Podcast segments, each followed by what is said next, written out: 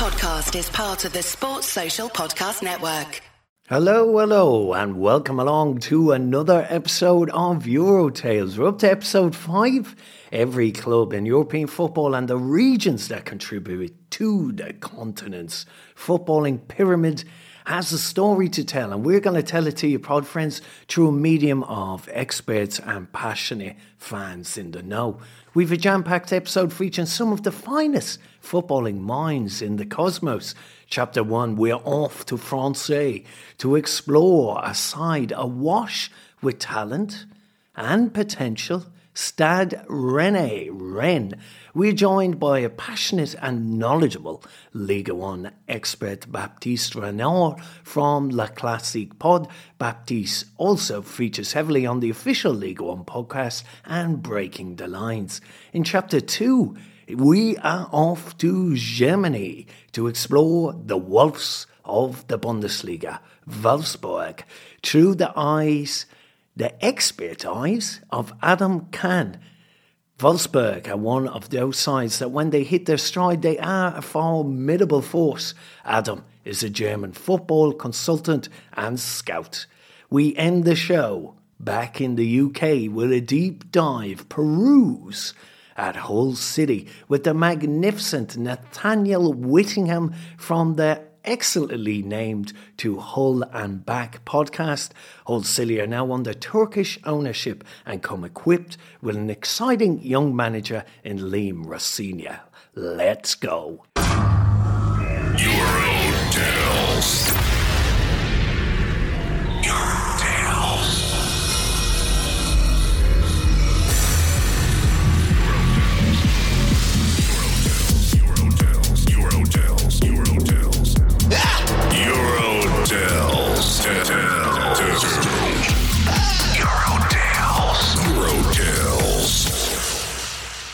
Start in France. Rennes ended their Ligue 1 season with a flourish to emerge from the chasing pack and grab fourth place. Bruno Genesio's men ignited into form, winning their last four games in a row. Is it a sign of things to come?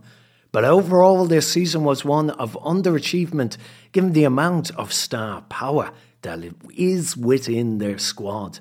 An injury to striker Martin Terrier, who was on the cusp of breaking into the French international squad, in many ways derailed their season.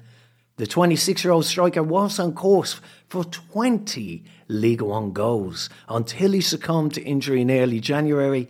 He'd already blasted nine goals from 16 games, boasting an impressive 1.7 goals a game average. Will a clean bill of health and reinforced with more exciting new signings in Enzo Le Fée and Ludovic Blas, could next season be the one where they finally catch fire? Let's hear from Baptiste Reynaud, a French football expert and historian from La Classique Pod. Over to you, Baptiste. So, first of all, who are Rennes, right? They're the team from the capital of Brittany in the northwest of France and they've been owned since 98 by the Pinault family and their holding company Artemis.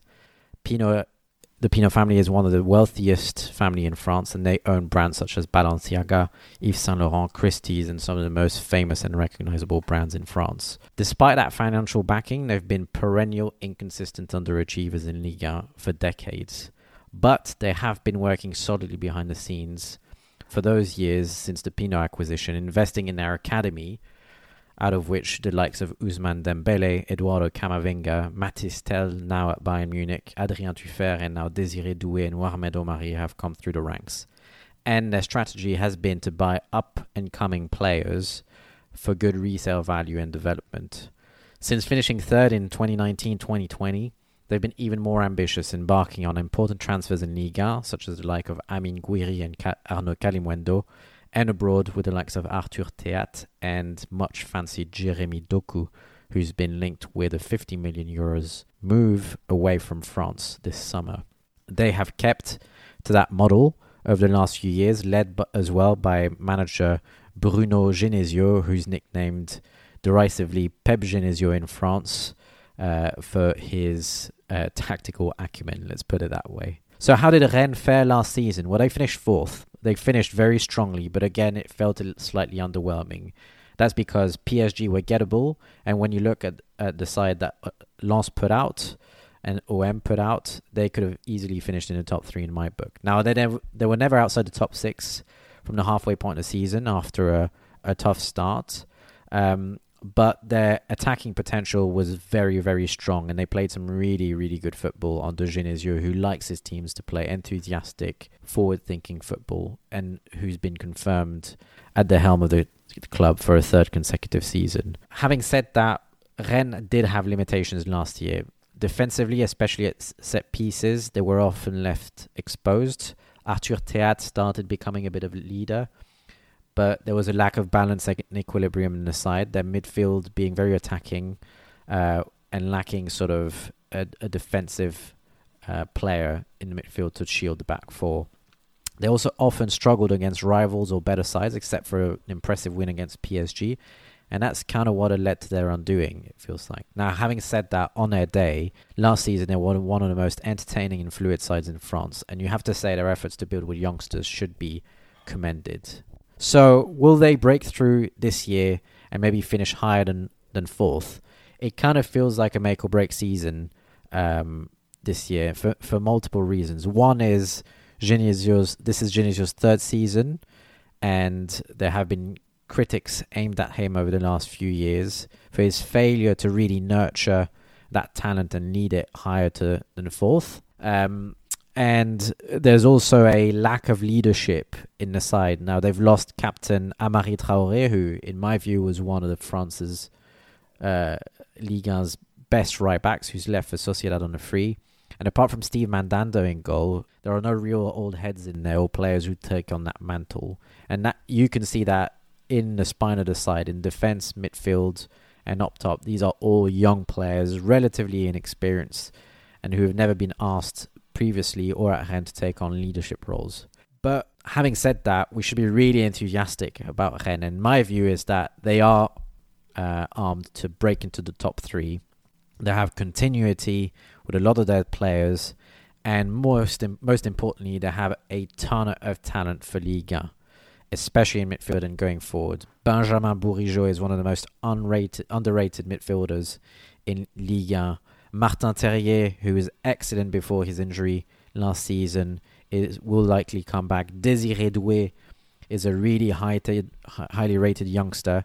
And up top, Arnaud Kalimuendo is bound to have a better season than last year. And Amine Gouiri, in my view, is one of the most talented young forwards in France.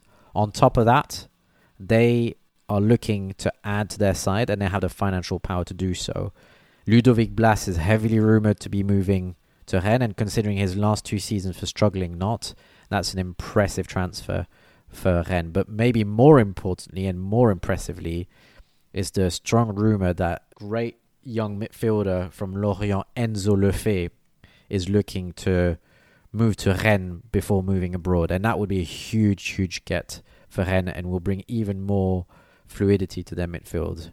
On top of that, another reason to be uh, enthusiastic about Rennes is that most of their players are obviously one year older.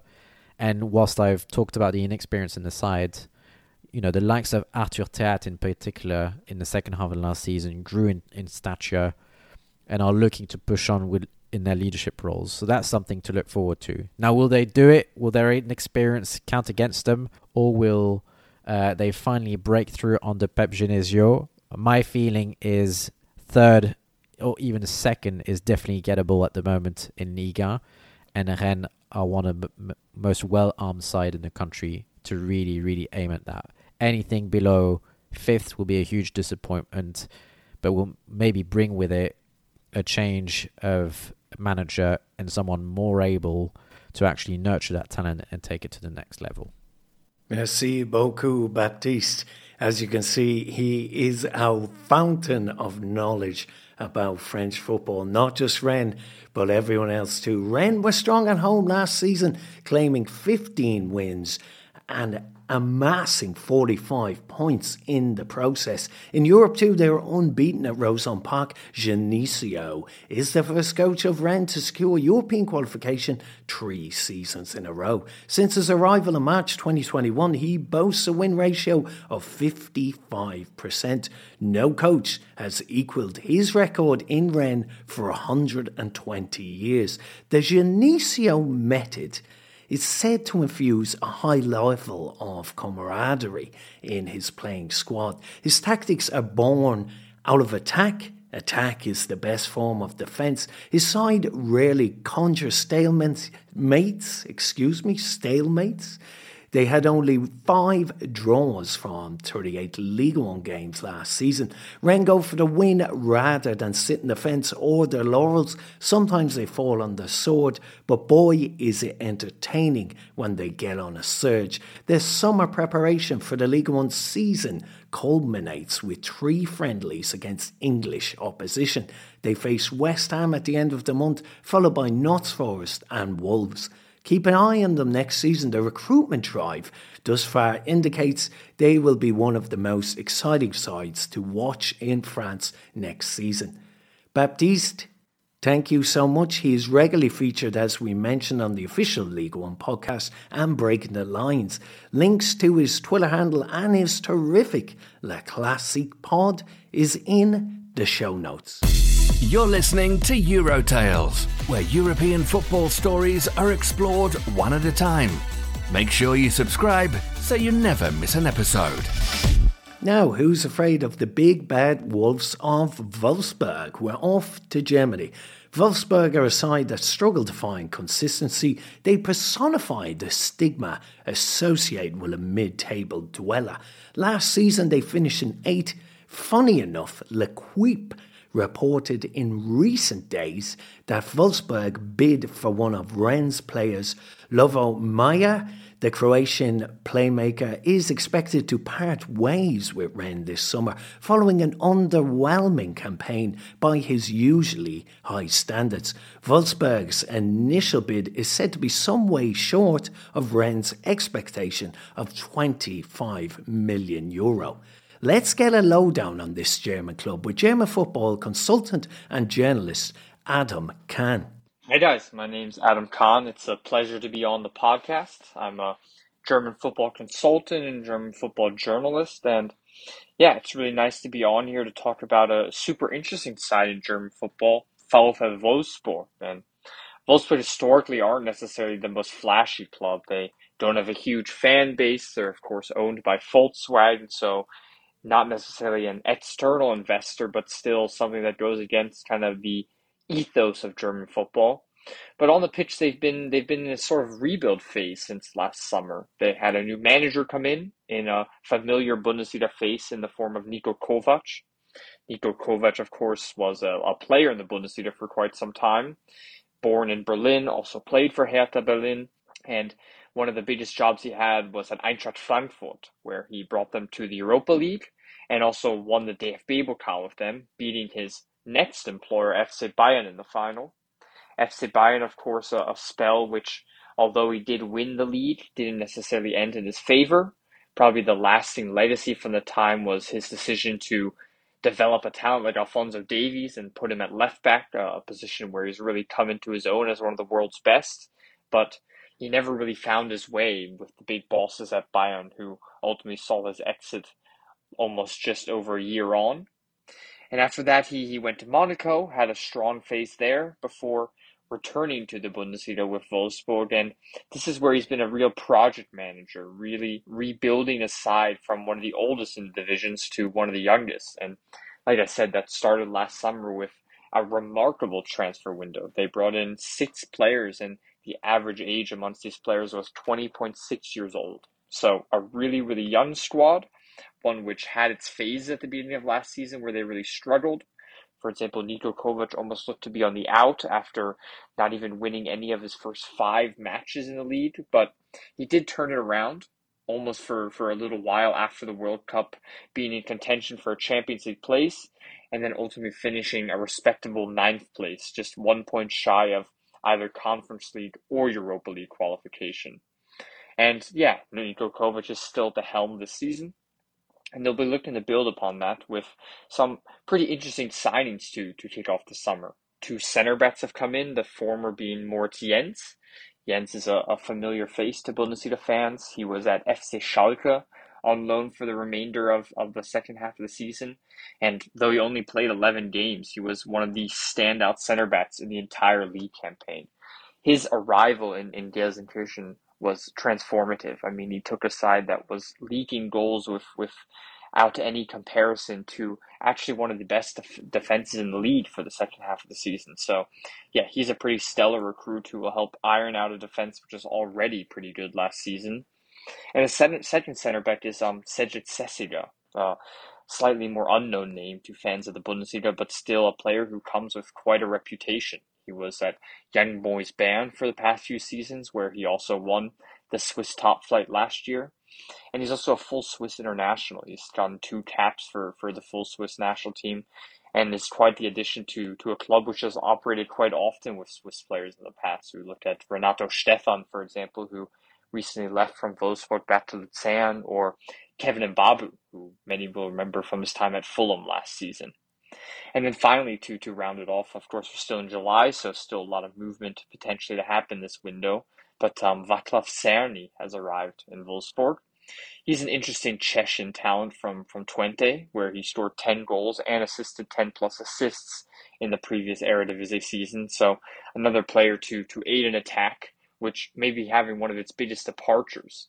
That would be the name of Felix Nmecha, a, a, player who has often been in the headlines for quite the wrong reasons. He's a very public figure on Instagram, often allowing his pretty Christian views to, or I would say radical Christian views to kind of go out to the public with his stance towards gay rights, his stance towards homosexuality, to transgenderism, and it's it's a it's a big question mark, of course, in, in the digital age, how these players really present themselves on, on a platform where they have a huge amount of followers and not only represent themselves, but of course the clubs that they pay play for. And he looks to be on the move to to Borussia Dortmund for a really staggering price tag of 35 million, which is, is quite remarkable for, for Wolfsburg. Of course, it's a huge sum which they'll be happy to take, but it, it leaves a few question marks surrounding why Dortmund are willing to give out so much for a player who is still quite untested. I mean, this was his first season as a regular starter in any major league. And despite being 23 in a few months, he's just played his first season now with over 350 minutes of, of first tier league football. So, of course, that's a question mark in and of itself. And the other factor is that, okay, I mean, he ended the season with a respectable 10 goal contributions, but primarily these came from a hot streak between October and November, where in six games he scored two goals and four assists. So, actually, after the World Cup, where the large portion of the Bundesliga season took place, Nmecha was actually not even a very good figure in this Wolfsburg squad. He was playing often, but pretty periphery in, in the attacking third.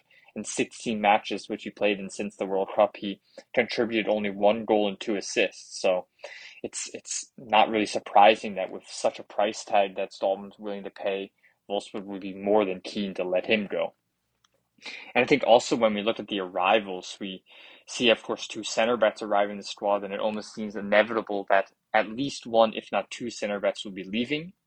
I think the first one, which would seems almost almost certain at this point, just a price tag needs to be agreed on, is Mickey van de Ven. We see, of course, uh, Jörg Schmadtke, Wolfsburg's former sporting director. He has gone to Liverpool, and I think Mickey van de Ven is a player he would be looking forward to bringing over to Anfield as well. An excellent young center back who played every single minute bar one game in last season. He's versatile. He can play left center back. He can play left back. He's an excellent ball carrier. He's athletic, physically imposing. So, yeah, quite the talented uh, talented center back just 22 years old. And then a player who's slightly fallen under the radar despite his talents is Maxence Lacroix. Lacroix was signed from um, from France a few years ago, and as a teenager, already established himself as a as a key component of Wolfsburg's squad that was playing Champions League football at the time. He's 23 now, but still a big, big talent who is still able to attract quite a bit of interest from clubs in England, clubs in Italy, clubs back home in France. So I don't think it's out of the blue to see Lacroix and, and Wolfsburg cut ties this season if, if the right offer comes in. And as we mentioned, there's still quite a while to go in this summer window, but one player who, who I immediately look at as being one to watch for next season is the, the brilliant Austrian winger, Patrick Wimmer. I think Wimmer was one of the most exciting summer transfers of last season's Bundesliga. He signed from Arminia Bielefeld, who were relegated to the second Bundesliga at that period, and was able to then be brought in for, for quite a cutthroat fee. And he's definitely repaid that with eight goals and four assists last season, and really just, just a brilliant, brilliant young talent. He's a 1v1 specialist, has a lot of creativity and an eye for teammates in the final third, good set piece ability as well, and even these these intangible aspects like his his mentality and his determination, defensive phases, it really sets him apart. So yeah, I see him playing an even bigger role than he had this season and, and being one of the key components for a Wolfsburg side who will look to be challenging for, for a return to Europe next season. Thank you, Adam. Adam's Willa Handler is in the show notes. He's also prominent in his Bundesliga coverage via his magnificent Substack, the German Football Weekly newsletter. It's a must have for all your German football needs. That's in the show notes too. Wolfsburg started last season in a dreadful manner. They went from being one of the worst sides in the division to just missing out on European qualification on the final day. They gathered just five points from their opening seven matches and found themselves in the relegation zone. The new manager, Niko Kovac, was lucky at times to keep his job, but as the season progressed, his methods began to bear fruit. Runs of unbeaten streaks meant the Wolves remarkably found themselves in European contention. On the final match day, they were in seventh with a two point advantage over Frankfurt. They only had to overcome an already relegated Hertha Berlin at home, knowing Frankfurt had a tricky game with Christian Streich Freiburg to overcome. Wolfsburg were firmly in the driving seat of their own destiny, but bizarrely, the Wolves choked, losing to a Hertha which fielded a host of youngsters in a nothing game for them. The Wolves took a seventh minute lead and ended up losing 2 1. Frankfurt beat Freiburg and robbed Kovac's side of a European berth. A season of what ifs, but also one that may indicate there is some potential for Kovac and Wolfsburg this season. They cannot start as bad as they did again. Perhaps the Kovac renaissance will truly kick into gear this season. Euro Tales. Euro Tales. Now to England. To an ambitious club from the north, Hull City. The Tigers are a bit of a wild card. They're an intriguing proposition, hoping to get a golden ticket to the promised land of the Premier League, aren't we all? Last summer saw an influx of new players, many of whom were little known imports from foreign shores. The biggest success story from these foreign boys was probably Oscar Estupiñán. The once capped Colombian striker hit the ground running, banging 13 goals in his debut championship season. The 26 year old will be a core ingredient if Hull are to enter the playoff equation this season. But with his success comes praying eyes. They will be hoping to retain the hotshot who is naturally attracting attention from championship rivals and abroad. The exotic recruitment policy that Hull employs makes them one of the hardest teams to predict, but one of the most exciting to watch when they get it right. The Turkish owner has stated his ambition very clearly. It is to get the club to the Premier League. Not only that, in a recent interview, he stated he wants Hull City to be as big as Arsenal. In recent days, their transfer links have been heating up, but more to local resources. They've been linked to Sheffield United stalwart Billy Sharp, who is available for a free transfer. Hull are currently on a pre-season tour of Turkey, where their owner is from. Let's hear from the man in the know, Nathaniel Whittingham, from the fantastically named Hull and Back podcast. Hello, this is Nathaniel from the To and Back podcast, giving some thoughts on uh, how I think we're going to do this season. Uh, although, of course, that all depends on the transfer window. Now, last season we signed, I think, a total of 20 or maybe 22 players, including, uh, because of our insane injury crisis, a few academy players that then became first team players. So, this season, under Liam Rosenior, who's uh, steadied the ship, um, and, and going into our second season with uh, a new owner, Acun Ilıcalı, we're looking to have a much more positive season. A playoff push for pretty much maybe two thirds of the clubs in the league is, you know, a dream or uh, a legitimate aspiration, and we're going to be one of those teams that is hoping to get into the playoffs. Um, so we're going to be signing, I think, six players. We've already got Liam Delap on loan from Man City, a striker, and goal scoring was definitely one of our issues last year um, towards the end of the season, even though we did have uh, no fit strikers for the last eight games, uh, even so, scoring goals was sort of a problem. There are a few rumours that Oscar Estupiñán, the top goal scorer, might be leaving for uh, financial fair play reasons, but if he does stay, um, and we've got uh, Liam Delap, maybe Aaron Connolly uh, back from Brighton on loan again, um, who scored uh, two goals in five games for us before again getting injured, like many of our new signings did last year. Um, and we've also got Ben Tetteh, who's a, a big Ghanaian striker. Um, so those would be four excellent uh, strike options. Um, we're also looking to sign a left back. It could be Ruben Vinagre from, uh, I think, is it Wolves or uh, Sporting Lisbon.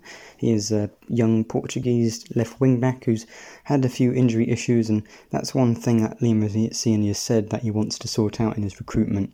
Um, especially last year, we signed a lot of players, not only did we sign a lot, but a lot who hadn't had a proper pre-season, and that's why we had a lot of injury issues last year. So I think Vinagre and Delap on loan to start, and then maybe Connolly uh, not soon after, or not long after. That would be a very good start um, to the transfer window.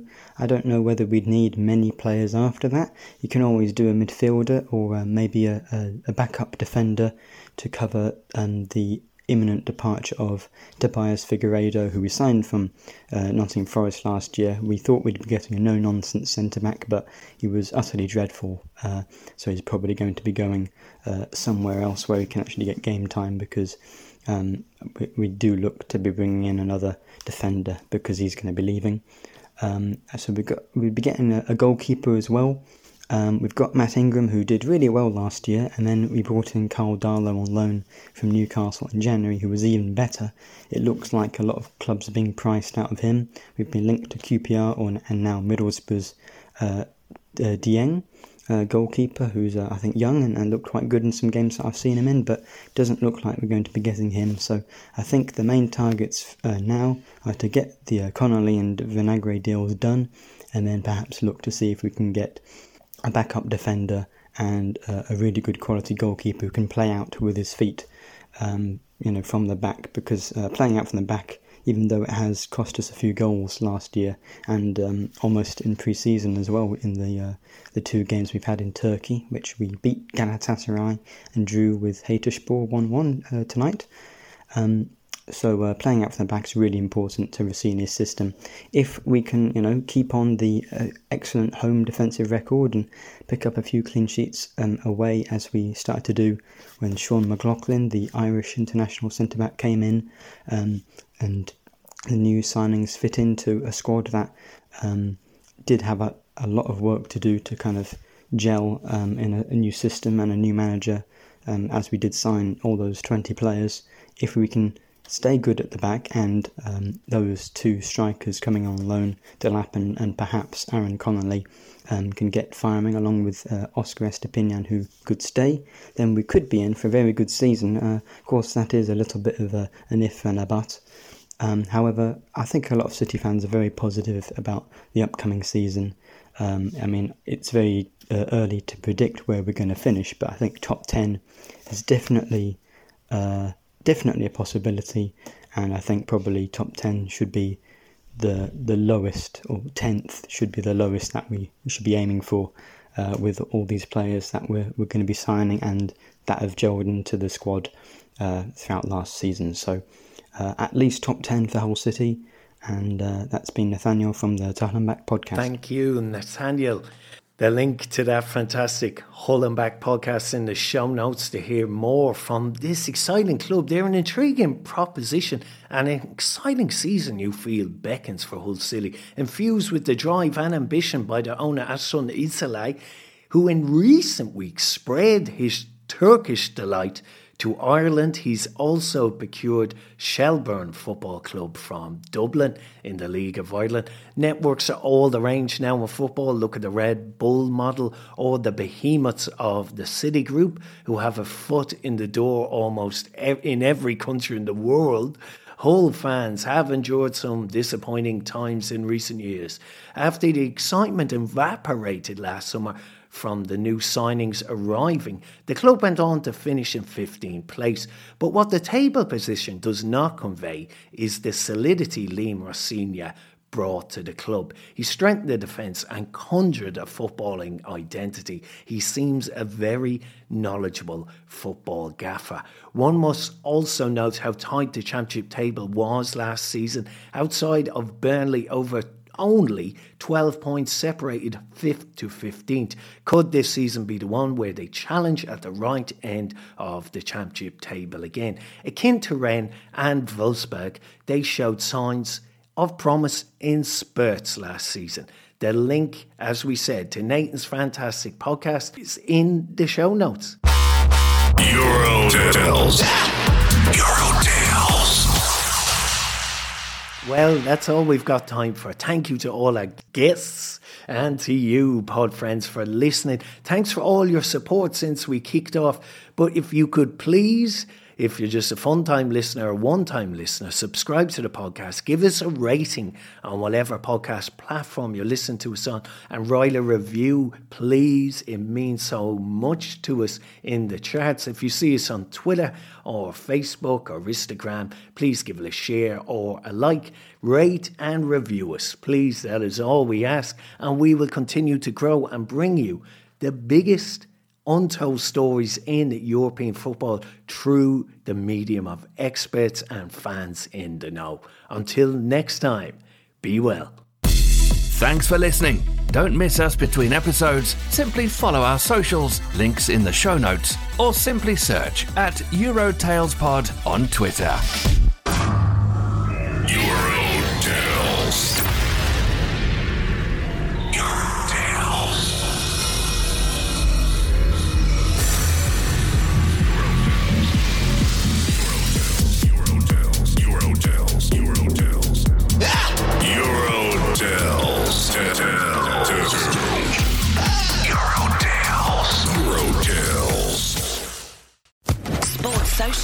Podcast Network.